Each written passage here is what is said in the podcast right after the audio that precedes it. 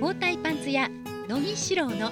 よっしゃやったるこの番組は世界初のアンダーウェア包帯パンツのログインがお送りします。はいこんにちは、えー、包帯パンツ屋のお野木志郎です。アシスタントの三島澄江です。えこのポッドキャスト番組包帯パンツ屋野木四郎のよっしゃやったるは素敵なお客様をお迎えしてお話を伺っています。野木さん今回のお客様はどなたでしょうか？えーっとですねこれはまた世界的な方なんですけれども、はい北極探検家っていうのかな、えー、友人の荻田安永さんですこんにちはよろしくお願いします。よろしくお願いします。北極冒険家はいですか、はい、そうです。そうですね。冒北極そうやんな、はい冒冒険そうやんな北極を一人で歩いて、えー、おります。はあ、はいまあねこれはもう本当に話聞いてると、ええ。びっくりする話ばっかりなんでまあ今日は楽しみにしてください。はい、では改めて私からご紹介させていただきます。荻田安永さん1977年神奈川県生まれです。現在は北海道高須町に在住していらっしゃいます。2000年に参加した北極の旅で初めて北極へ行かれましたそれまで登山をしたことも海外にも行ったことがなかった荻田さんですがそれを機に北極冒険家になられました。現在は北極点無補給単独徒歩到達に向けてチャレンジを続けていらっしゃいます。はい。ええこれ何回目やったっけ？北極点の 挑戦は今年の3月4月も1回行ってきたんですけども、えー、それが2回目の挑戦だったんですね。2012年に1回挑戦して、えーまあそれ以前っていうのは北極点を目指すわけではなくて他の北極圏の中のいろんなところを歩いてきたんですけども、今やってるのがその北極点ですね。まあ非常に難しいんです。点は何か違うんですか？その。えーとまあ、場所がまたちょっと違うっていうのと、まあ、な難易度がちょっと違うんですね。北極点を目指すとなると非常に難しい、まあ、何が難しいかっていうと海の上をずっと歩くんですけどもまあ北極の冒険っていうのは基本的に海の上を歩く。凍ってるんですけども北極は海の上を歩くってか？海の上を歩きます。そそういうねところを。全然知らんでだけどですよね。意外に、うんなんか南極と北極はどう違うの？っていう,、はい。こう南極はよくね、はい。映像も出てきたりしますけれど。南極っていうのは南極大陸という大きい大陸があるんですね、はい。日本の30倍以上ある大きい大陸があってなので陸なんですね。でりその陸の上に分厚い氷が、えー、1000m、2000m、3000m そんなに凍ところによっては4000メートル以上積もってるんですね。え。そう何十万年もかけてそれぐらいの高さに富士山より高い氷が積もってる。それが日本の30倍以上の面積に広がってるんですけども北極っていうのは北極海海なんですね。基本的には。全部海なんです。ー、で水深が海の深さが3000メートル4000メートル一番深いところは5000メートル以上あるんですけども、はい、でその表面が海の表面が2メートル3メートルぐらい凍ってるだけなんですね北極っていうのは。23メーターだけ？23メーターだけです。なのであとのもう何千メートルは全部水なんです。えお落ちたりすることもまあそういう危険もありますし、まあ、私も落ちたこともありますけどもあのーでなので浮いてるだけの氷なんですね。ふかふかしてる感じでますあか、ふかふかしてるほどまではない。んですけどあー23メートルあればそれなりにしっかりしてるんですけど、えまあ4000メートルの水深の上に23メートルじゃもう薄膜ぐらいのスケールですからそのレベルで言えば。なのでしょっちゅう動くんですよ。風が吹けば流れるし海流で流されるしなのでその辺でしょっちゅうバキバキ氷は音鳴ってますし目の前で本当に動きますしそれが非常に激しいんですね北極点を目指す時は。そうやんな。改めてそうやって聞くとさ俺もな何回も聞いてたから、ええ。と思うけど初めて聞く人なんか全然想像もできへんね。そういうことすら分からへんもんね。そうですね、南極と北極どう違うのっていうところもね、なかなかピンとこないと思うんですけど、うん。はい。生き物も違ったりするんですか？まあ、そうですね。例えば分かりやすいところで言えば白熊っていうのは北極にしかいないですよね。北極熊ですへから。ー。で南極にはまあペンギンがいますけど、はい。北極にはペンギンは、まあ、いいないですよね、はい。まあ、ペンギンは襲ってこないですけど。クマ熊。熊は 来ますから、来るんですか？はいまあ、襲ってくるっていうかあの好奇心が旺盛なので結構ちょっかい出しに来るんですよ。うん。見に来るんですねこええ。っちのこと。を、で私もあのテント張ってて寝ててテントを揺らされたことを白熊にテント揺らされたことも2回ぐらいありますし、へまあね、その辺はねすっごい面白い話がいっぱいあるねー俺だけどあの一番初めええ。にすごい質問した記憶があるのが、ええ。磁石を北極に持っていったらどないなんねやろ。確かにっていうのがこれがねどない思う？止まるかぐるぐるぐーって回り出すか、うん。北極に 北極に持っていくっていう時にええ。北極点っていう意味ですよねきっとね。点ですね。ですよね。う。ん、でまず予備知識で言うと、はい。コンパスの針っていうのは北極点を指してるわけではなまずないんですね。正確に北は指してない。あのあの磁石？な磁石。方位地震っていうのはあ方位地震が指す北というのは正確な北ではないんですね。へえ北極点を指し示してるわけではなくてあれはあのーまあ、地球の地磁気っていうのがあって南から出て北に入る、まあ、棒磁石みたいな地球が一本の棒磁石と考えて南から出て北に磁力線が走ってるんですけど、うん。その磁力線が出入りするところっていうのが北極点とか南極点と別にあるんです地球には。あ磁力点じゃないのそうです。磁力の極出入りするところがあるんですね別に。でそそこをまあそこを指してるんです。でその北の磁力の極点っていうのは北磁極っていうんですけど、えーまあ、北極点とはまあ数百キロ離れてますよね。そんなに離れてんの？数百キロ離れているのでなので北極点にもしコンパスを持っていけば、はい。その北磁極の方を指すわけですあねー。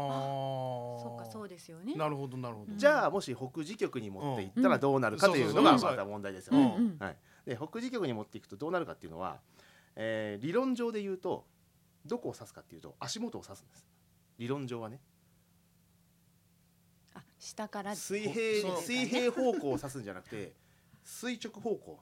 あこう。足元を指すっていう理屈になるんですよ。なぜかというと磁力線が走ってるその磁力線の方向に向かってコンパスの針が動くわけなので出入りしてるところっていうのは頭の上から足元に向けて磁力線が走ってるんです。垂直に。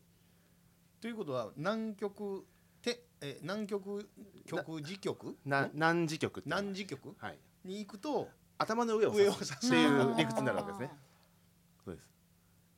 え理屈で言うとね。理屈で言うと？そうです。でも実際でも実際に、まあ、私も北磁極は行ったことあるんですけど、うん。北磁極のまあ本当に近くとか北磁極まで行くとい。コンパスのじゃあ針がどうなるかっていうと、まあ、当然普通に手の上に乗っけて持っても構造上下は向かないですから針が。そうですよね、うん。うん。でどうなるかっていうとゆっくりふらふらふらふら落ち着かない感じです。どこを指していいのかわからないような感じでくるくるっと早く回ったりはしないです。はあでも落ち着かないんですね。ずーっとゆっくりゆっくりふらふらふらふらどこやと。そう。俺はどこを指せばいいんだっ下に行きたい本当けどは多分本当は下うん。に下に行きたいんですよ。ね。うん本当はでもこれこのコンパスをこうやっ縦にやってあげればまあこういう風になるんでしょうけど、うんまあそれでまあもやっぱり重重力があるからあーそっかそっか。ちょっとこうね、うん、下向いちゃいますよねどうしてもね。唯一コンパスが迷っちゃう場所やねそういうことですね。どこ指していいのか分かんなくなっちゃうっていうことです。ねこそういう場所こういうこういうことすら全然俺ら分からへんわからない。全然。本当にわからないことばっかりです。本当に。うん。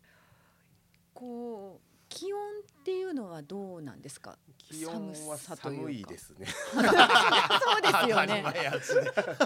まあ私一番寒かったのは2年前の北極点挑戦した時はマイナス56度まで下がりました。56度？はい。もうその50マイナス56度の世界が全くわかりませんね。まあわからないですよね。それは想像もねなかなかつかないですし。そえ56度の時っていうのはえっと、どえー風が吹いてる時それともカンカン照りの時？えー、と夜。で風はもう穏やか。でもう、穏やかなんや。うん、風は穏やか。その時は穏やかですね。でもう夜なので外真っ暗で、うん。まあ、テントの中でも、ね、寝るだけなんですけど、しんしんとっていう感じ。まあなんですかね呼吸苦しいですよね。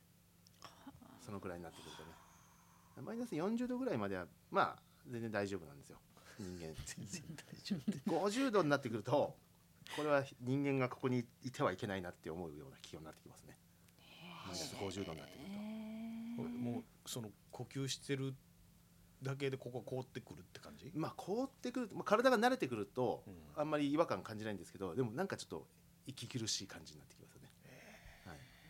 慣れるっていうのもすごいなと思いますけど体は慣れるんですよ必ず。はあで、まあ、当然歩き出す前に2週間3週間かけて寒さに体を慣らしてから歩き出すんですけど、そうしないと今こうやって南から来た行った体をそのままでマイナス40度50度にさらされたらもうすぐ体ついていかなくなっちゃうので、歩き出す前に必ずこう準備期間で体慣らす期間っていうのは必要なんですけどそれをやれば大丈夫ですね。季節みたいなものっていうのはずっと冬じゃないけど あるんですか？あありますあります。あのーまあ、北半球なので北極の場合北半球なので、日本と同じですよね。だいたい一番寒いのが2月3月ぐらい。であったかいのはあー7月8月ぐらいが一番あったかいあと。そうか。あるんですねそういうのが。そうか。ほんならほんなら南半球の南極やったらその逆まあ逆ってことですね。あそうなんや。そういうことですそうかそうかそうかそうかなので、まあ、あったかいと言ってもじゃあうん。どねのぐらい、あのといってもどうですねどうですかね。あの場所にも当然よるんですけど多分北極点のあたりでああれば真夏でもマイナスでも10度とか15度とか、うん、そのくらいまで気温上がりますよね。はい、で結構もうちょっと北極点から外れたで端の方であれば、まあ、プラスの気温にもなりますし夏は。でそうすると海も結構溶けるんですね。海の頃も。あそうかそうかそうか。溶けて青々とした海になったりしますから。で冬になるとまたぐっと下がるので海がまた凍るんですね。はい。じゃあもう行く時期というかその一年の中の何月から何月ぐらいっていうのはもうあるってことですよね。そうですね。あの海の上を歩くので海が一番しっかり凍ってる時期っていうのが3月から3月4月ぐらいですね。そのあたりが一番足元が安定してるのでそれより後だとまた溶け出してきちゃうと。それより前だとあの2月中とか1月中っていうのは真っ暗なんですね。夏は白夜ですけど、まあ、冬はその真逆で極夜って言って太陽が出ないのでずーっと。でまだ氷も成長段階なんですけど1月2月ぐらいだと。で3月の頭ぐらいに一番氷が厚く成長して日照時間も確保できるようになってくるのでそのそこから歩き出すんですそれが一番ベストシーズンっていうかそういうことです。アタックするには。そうですね。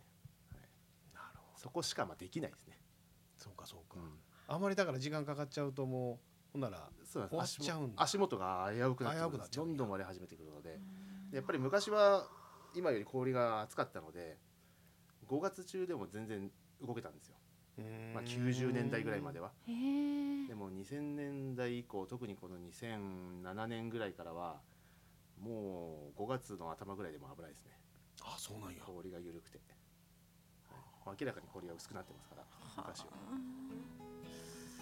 怖っ。うん。1ヶ月2ヶ月ぐらいは変わってますよね、まあ、短いですよね。歩ける時期っていうのが昔よりも。今月のお客様は北極冒険家荻田安永さんです。更新は毎週月曜日です。番組の詳しいことはログインホームページでもご紹介しています。www.login.rogin.co.jp をご覧ください。またこの番組に関するご感想もお待ちしています。iTunes のサイトからカスタマーレビューへ投稿をお願いいたします。それでは次週もお楽しみに。包帯パンツ屋乃木志郎のよっしゃやったるこの番組は世界初のアンダーウェア包帯パンツのログインがお送りしました。